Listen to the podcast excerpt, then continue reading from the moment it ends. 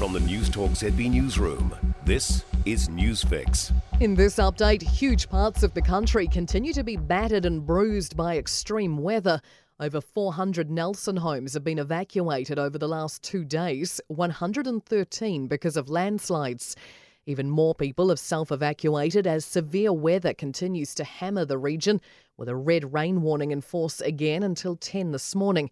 Met Services Jared Ballum says the worst hit areas will likely continue to feel Mother Nature's wrath until midday. After that, we see a, an easing trend, and all of the areas that have had heavy rain will have a bit of a break for a few days. Our newsroom can reveal family of the two primary school aged children whose remains were found in suitcases are in Asia. Blake Benny reports. The children's remains were found in the contents of a storage unit, one in an online auction and taken to a home in Auckland's Manurewa suburb last Thursday. New Zealand police are working with Interpol and overseas agencies as part of the investigation, and it's believed some relatives of the children may still be in New Zealand also. It's thought their bodies had been in the unit for three to four years and they were aged between five and ten when they died. Sir Michael Fay has resigned his 46 year membership at the Royal New Zealand Yacht Squadron in protest. The America's Cup icon is angry at the club's decision to sanction the sale of venue and hosting rights for the next Cup defence by Team New Zealand.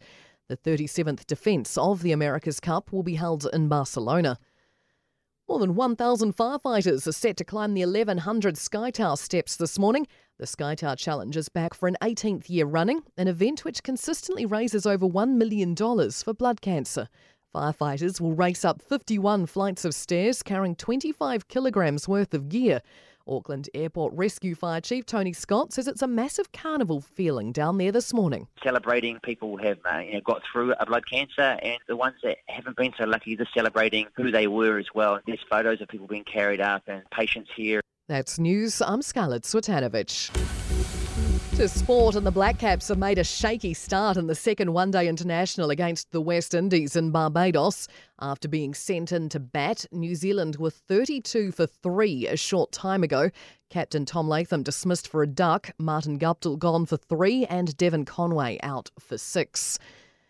Interim Warriors coach Stacey Jones is lamenting another lack of effort and poor attitude as they slumped to another big NRL defeat.